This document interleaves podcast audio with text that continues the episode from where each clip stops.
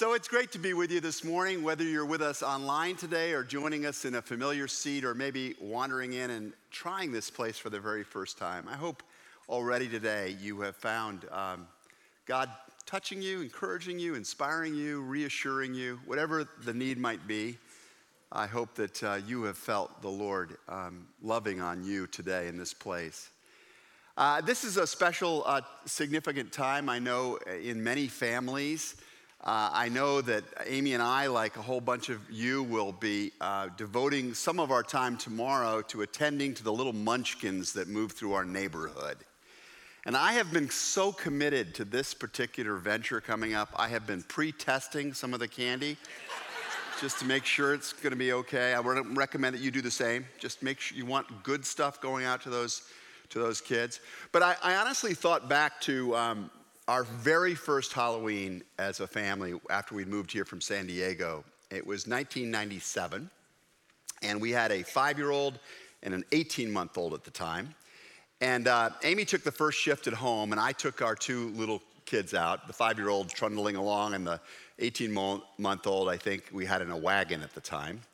And I remember getting to a particular house, and uh, we, we rang the doorbell, and the door opened up, and there is standing this young father with this really cheery expression on his face. And uh, our kids say, trick or treat. And he says, oh, very great to see you all. And he, and he reached into a bag and he pulled out one of these big honking old fashioned candy bars.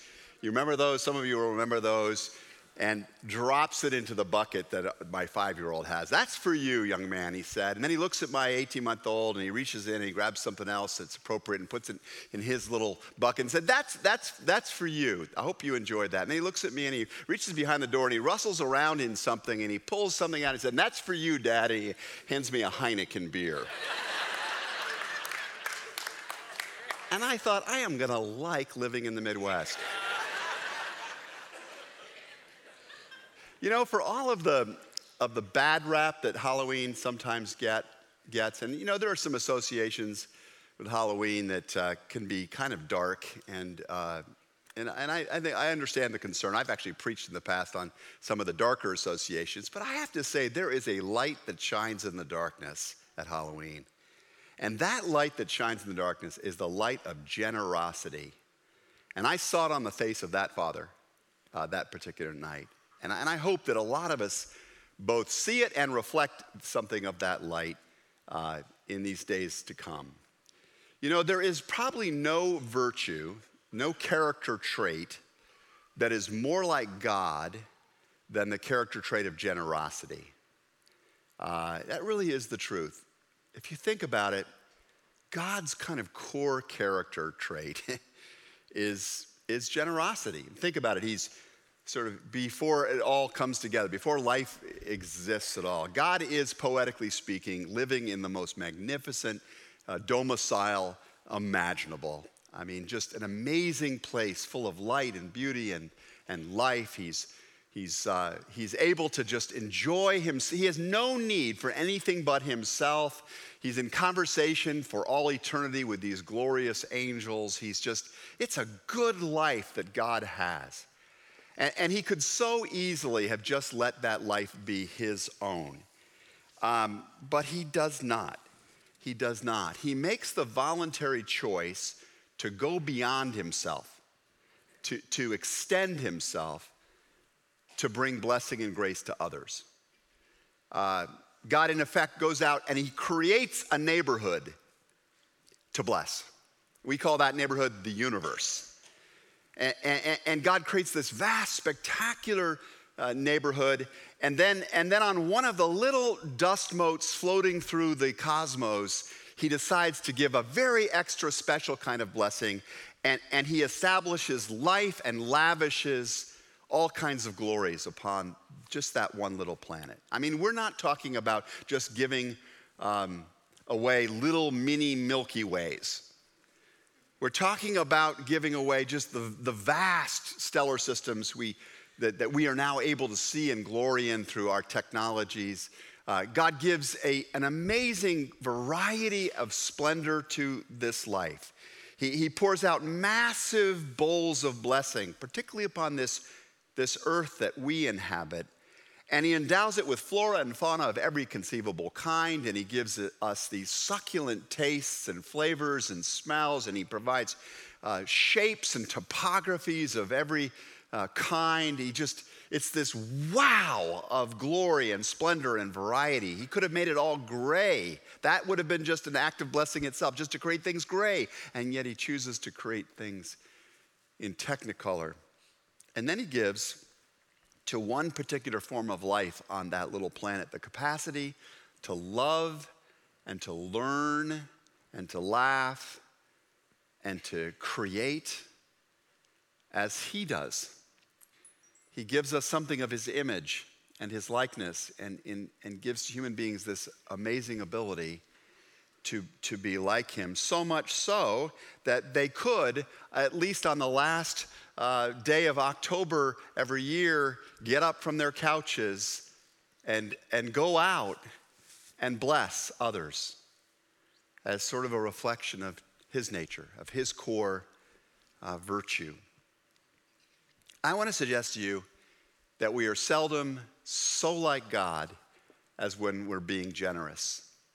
When we don't have to get off the comfy couch, when we don't have to answer the door, when we don't have to prepare for what's to come, when we don't actually have to open it and smile and pour out blessing, we're never so much like Him as when we do not have to do these things. We choose to extend uh, grace.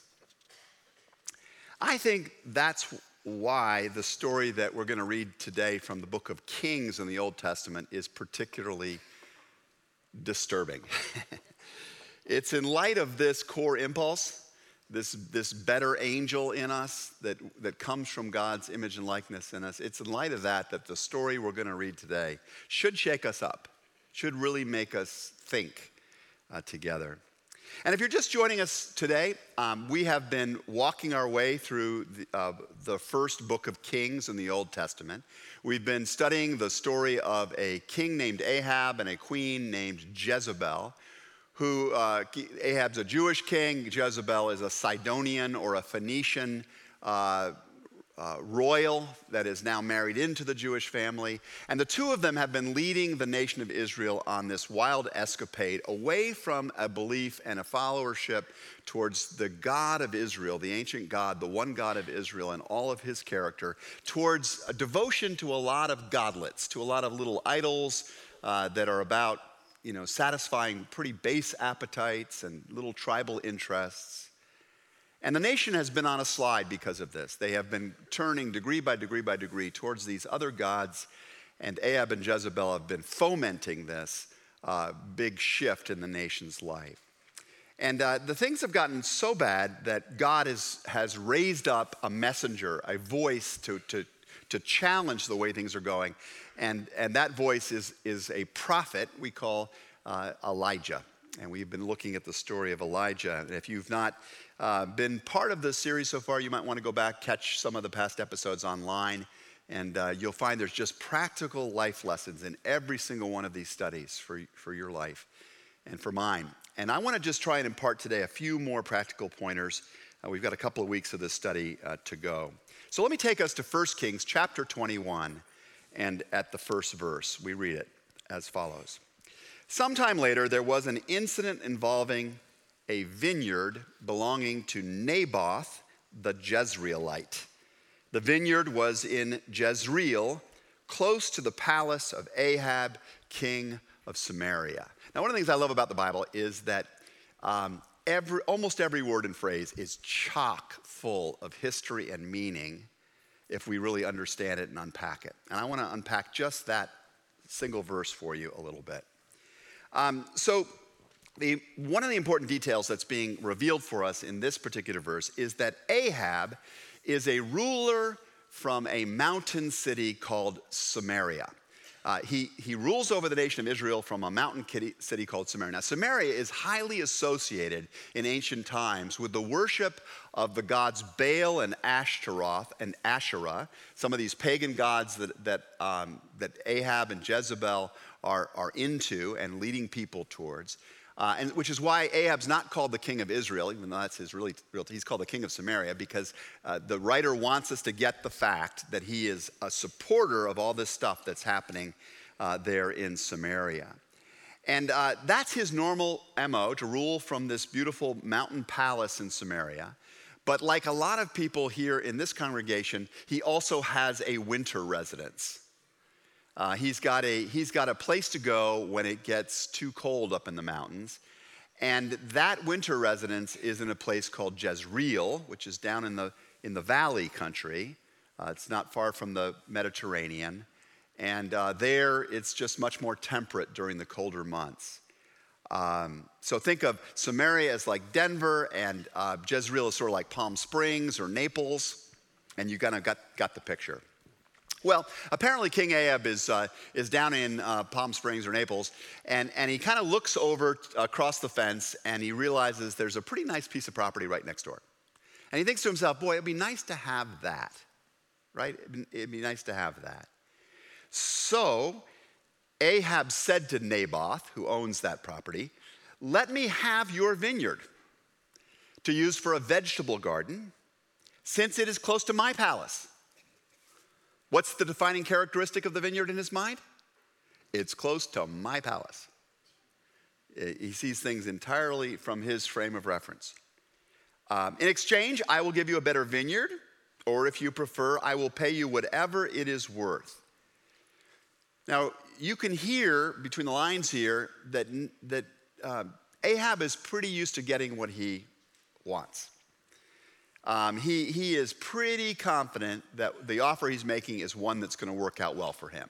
He's a little bit like one of those robber barons that we meet in the old Western movies, you know, goes to the farmer and says, uh, I tell you what, I'll give you a little, I'll give you this money for, for your land.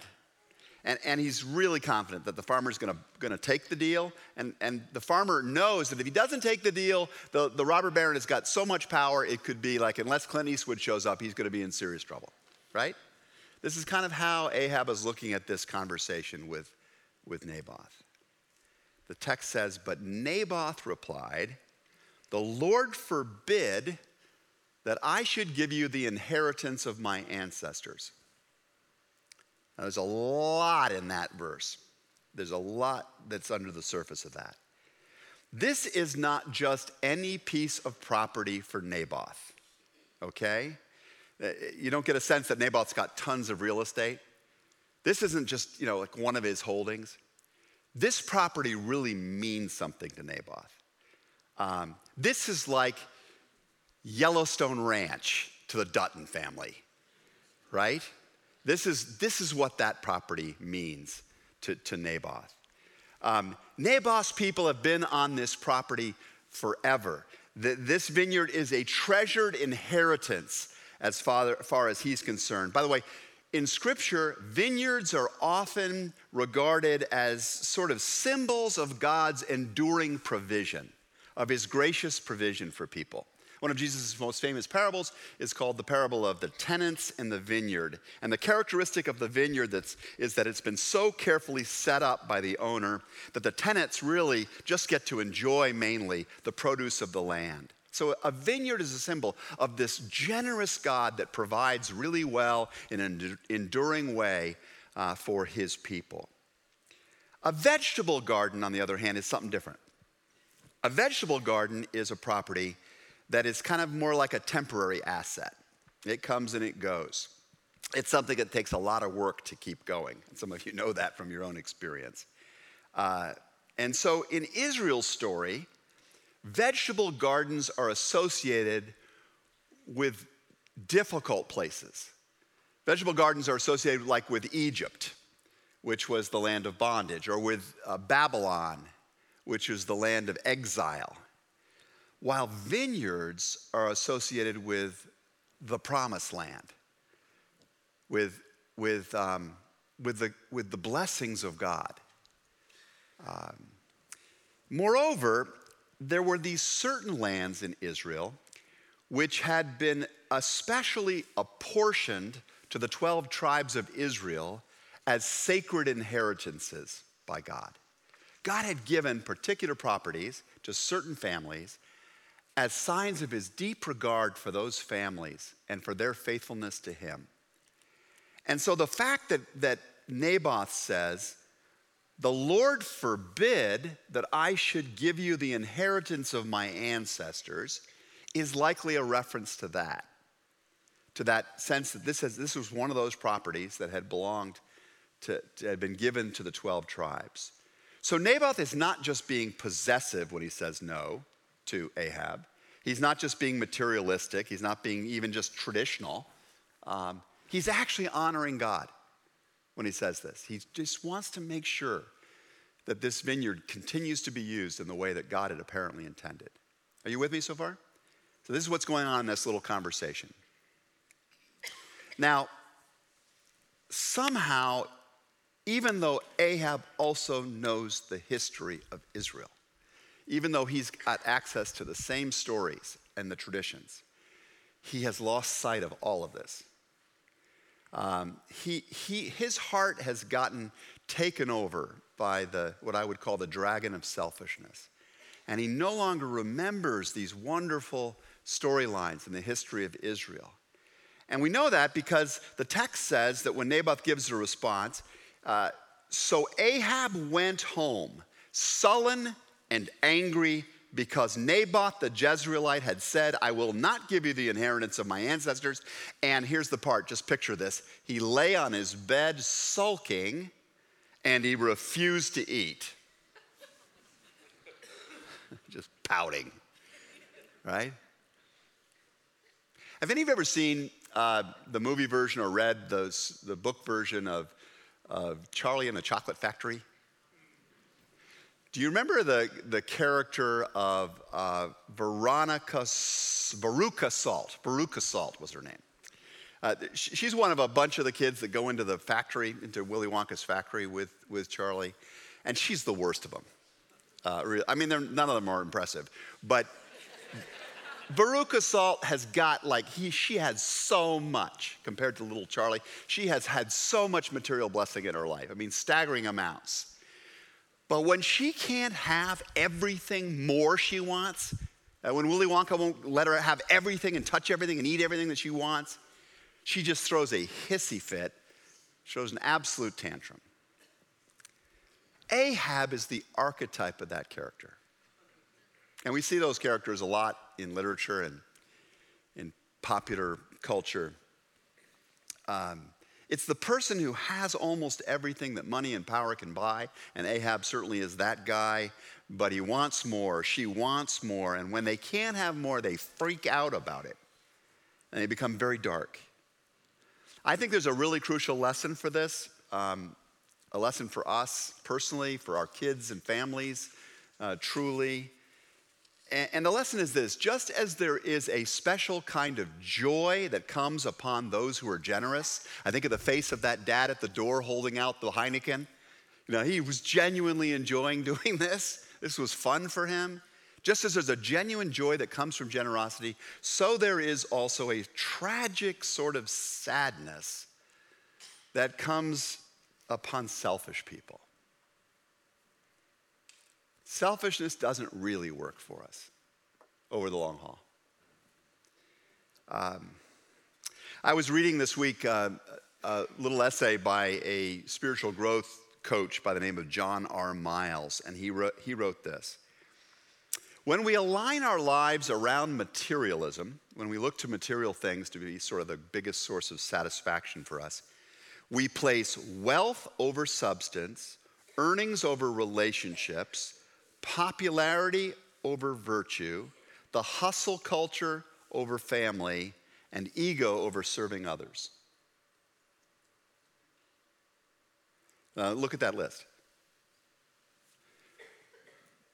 It's just the reverse of what would actually bring us health and happiness and wholeness and well being. And, and none of us sort of sets out life, oh, I think I'll do that. I think I'll put those things, make those things more important. We never start out that way. We always start out with better intentions.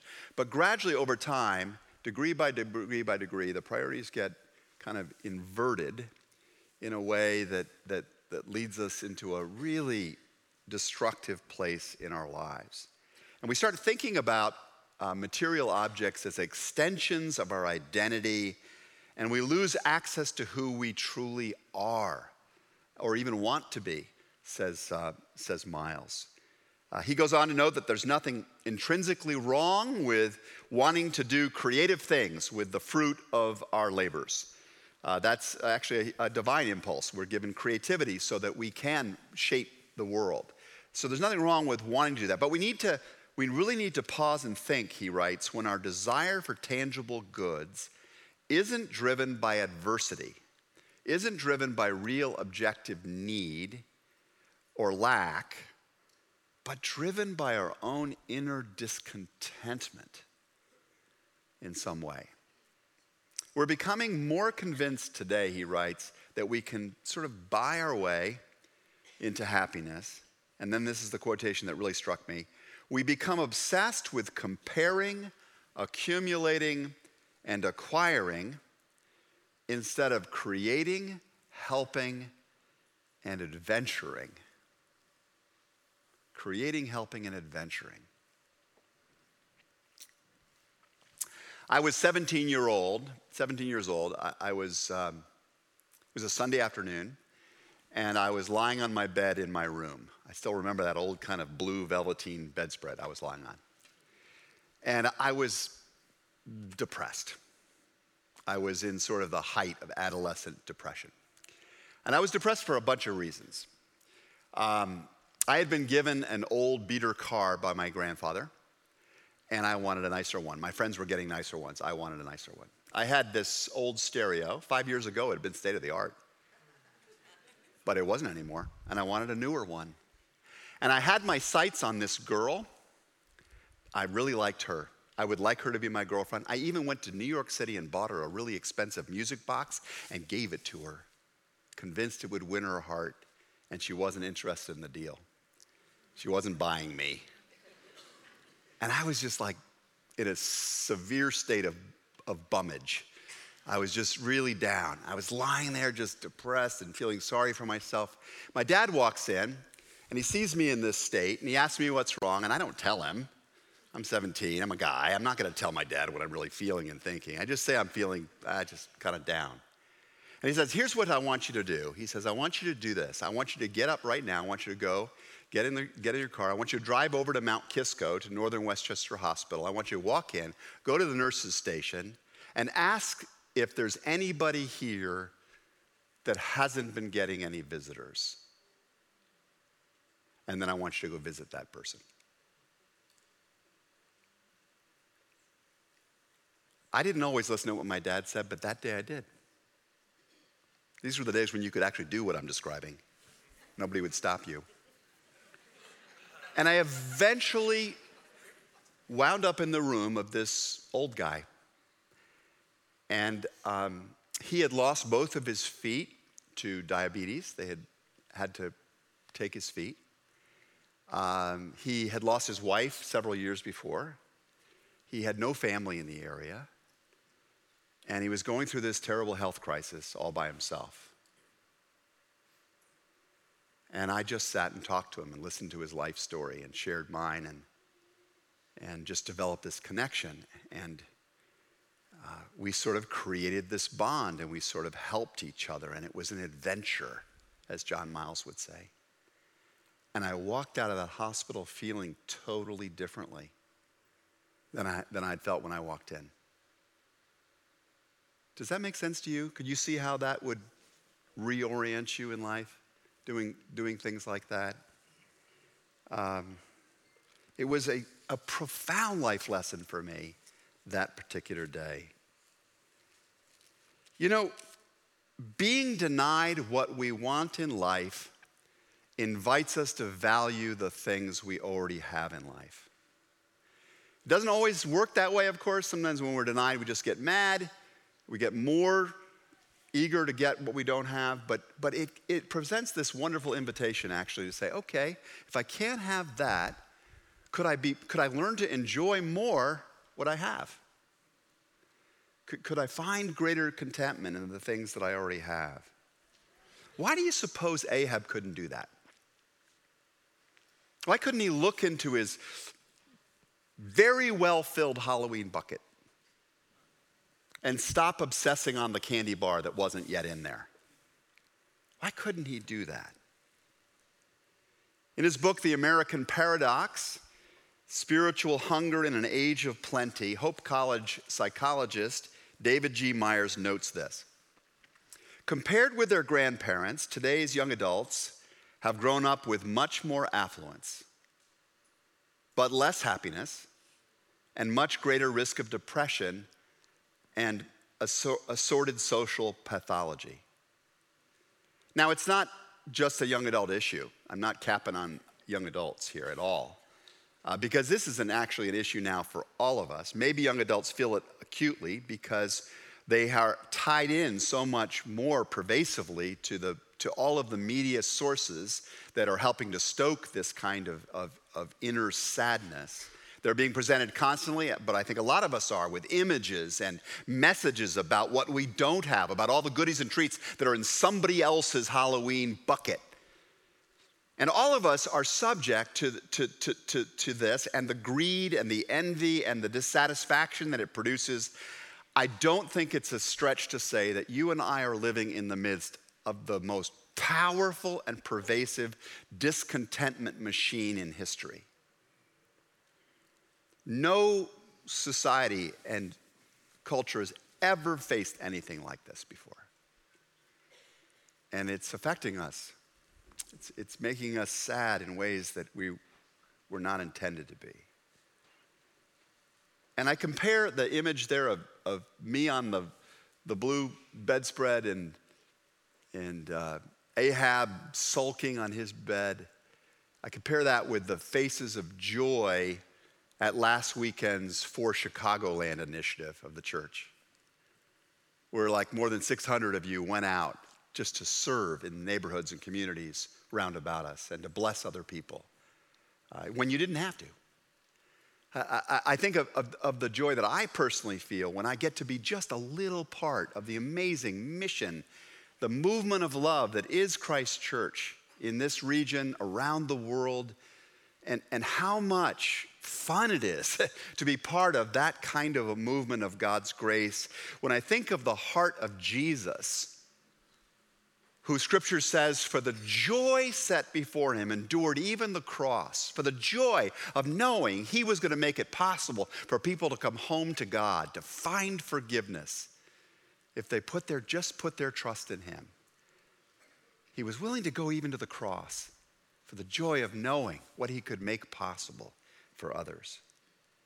When I think of those things, I become convinced that generosity is the antidote to our discontent today.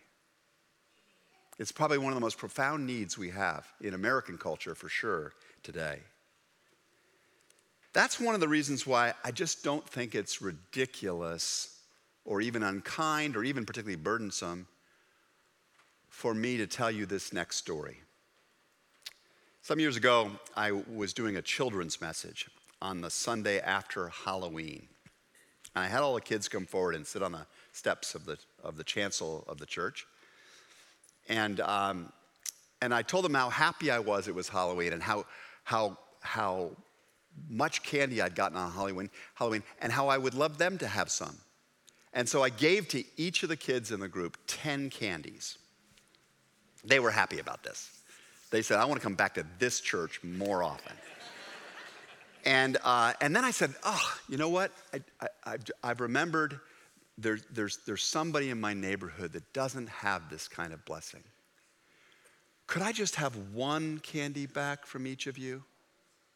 I've given you 10. Could I just take, could I just have one back? And I, and I will take that and I will use that to help this other family. Not a single kid in the group hesitated for a nanosecond. Please, take it what happens to us? What happens to us that over the years that we, we go from being that childlike, generous, grateful person to becoming a Naboth, or pardon me, an Ahab?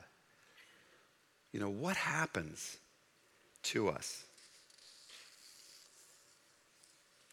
what is it about us that struggles even with this idea today when God says, bring the, bring the whole tithe into the storehouse, an old biblical principle. You know, just take, make sure that at least 10% of what you've been blessed by is being repurposed on a regular basis to, to serve God's purposes in the world.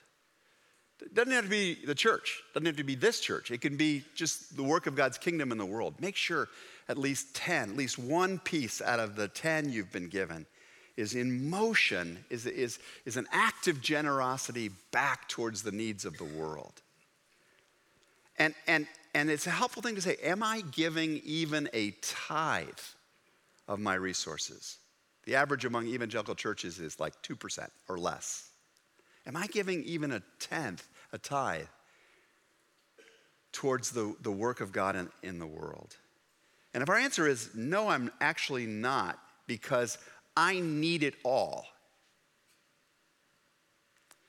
then, then is there some need for reflection for us? Um, are we more like Ahab than we would like to think? I wish that Ahab had a dad like I had. Uh, I wish that um, I wish that he had a, a church like we have together. I wish he had a Jesus like, like we have. Uh, somebody that would come to them and sort of shake them up. He had Elijah. Somebody would help him think, come to his senses, remember his best self. But he didn't have it at that moment. He didn't have it. The Bible goes on to say in verse 5 his wife Jezebel came in and asked him, Why are you so sullen? Why, why won't you eat? And he answered her, Because Naboth the Jezreelite said, I will not give you my vineyard. And Jezebel said, Is this how you act as king over Israel? I thought when I first read that, oh, good. She's saying, You're being immature. Remember how blessed you are. Go out there. I mean, don't, don't bother that poor Naboth. Get a, go out there and do some good. It's not saying that. She is not saying that. She says to him, Get up and eat. Cheer up, because I'll get you the vineyard of Naboth the Jezreelite. She feeds him, she, she stokes his selfishness. What follows from this is the kind of story that has defined way too much of human history. And if you've got the stomach, you can read all about it in 1 Kings chapter 21. Suffice it to say, it's the story of the horrific damage that gets done by the fire breathing dragon of selfishness. It's a tale of lying and corruption and manipulation and abuse of power and of my kingdom and my will be done that is so consistent with so many of the events in the public and private spheres today that it would send chills down our spine to read these words. Were they not so consistent, so commonplace today? Jezebel pays to have Naboth set up, to have him framed for stuff that he didn't do she has him brutally murdered for him, for it. I mean, in a horrible way, she has him murdered for it, all under the guise of legitimate law. It's the kind of scenario for which the word injustice was invented. And then life just goes on, as it too often goes on today with injustice. But, the Bible says, then the word of the Lord came to Elijah the Tishbite, Elijah the prophet, uh, the servant of God. Go down to meet Ahab, king of Israel, says God, who rules in Samaria. He is now in Naboth's vineyard where he's gone to take possession of it now that Naboth is dead.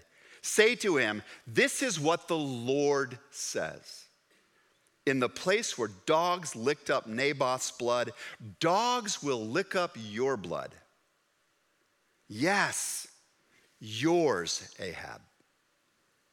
And also concerning Jezebel, the Lord says, Dogs will devour Jezebel by the wall of Jezreel.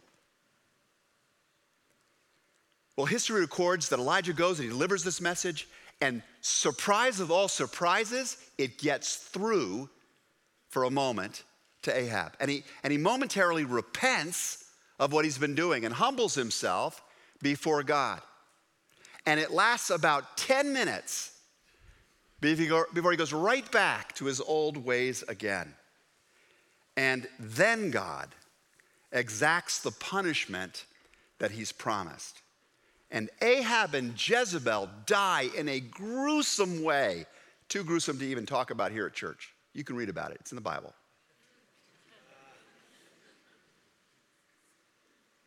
Now, I know that a lot of us are uncomfortable with the notion of a punishing God, but God judges selfishness severely only because he is so very generous. God judges selfishness very severely because he is so generous. He views human selfishness as this offensive repudiation to the massive grace by which he has given and sustains all life. He is appalled by kids who get to the door on Halloween night, notice nobody else is around, sees the, the untended bowl that's been left out by the owners, and dump all of it into their bag. He doesn't like that. Doesn't like that. Especially when they're old enough to know better. God is, God's sense of injustice is racked by uncommonly blessed people and powerful people who do not, in turn, seek to bless and empower other people. God is upset by people who've been forgiven so much, but just hold grudges and can't seem to forgive even common things. The British scholar N.T. Wright puts it this way He says, God's wrath is rooted in his character as the good, wise, and loving creator. A creator who hates, yes, hates, and hates implacably anything that spoils, defaces, distorts, or damages his beautiful creation, and in particular, anything that does that to his image bearing creatures. Wright uh, puts down if God does not hate racial prejudice, he's neither good nor loving nor wise. If God is not wrathful at child abuse, he is neither good nor loving. If God is not utterly determined to root out from his creation as an act of proper wrath and judgment the arrogance that allows some people to exploit, bomb, bully, and enslave one another, if he doesn't want to judge that, he is neither good, nor loving, nor wise. But God is all of these things. He's all of these things. And who God is, is meant to shape you and me. So here's the big takeaway let's not be selfish. Let's not be envious. Let's not be greedy. Let's not let our lives be driven by discontentment. Because God is not. God is oh so generous. And so, in gratitude for all that we have been given, let's you and I be really generous too. This is the word of the Lord. Thanks be to God.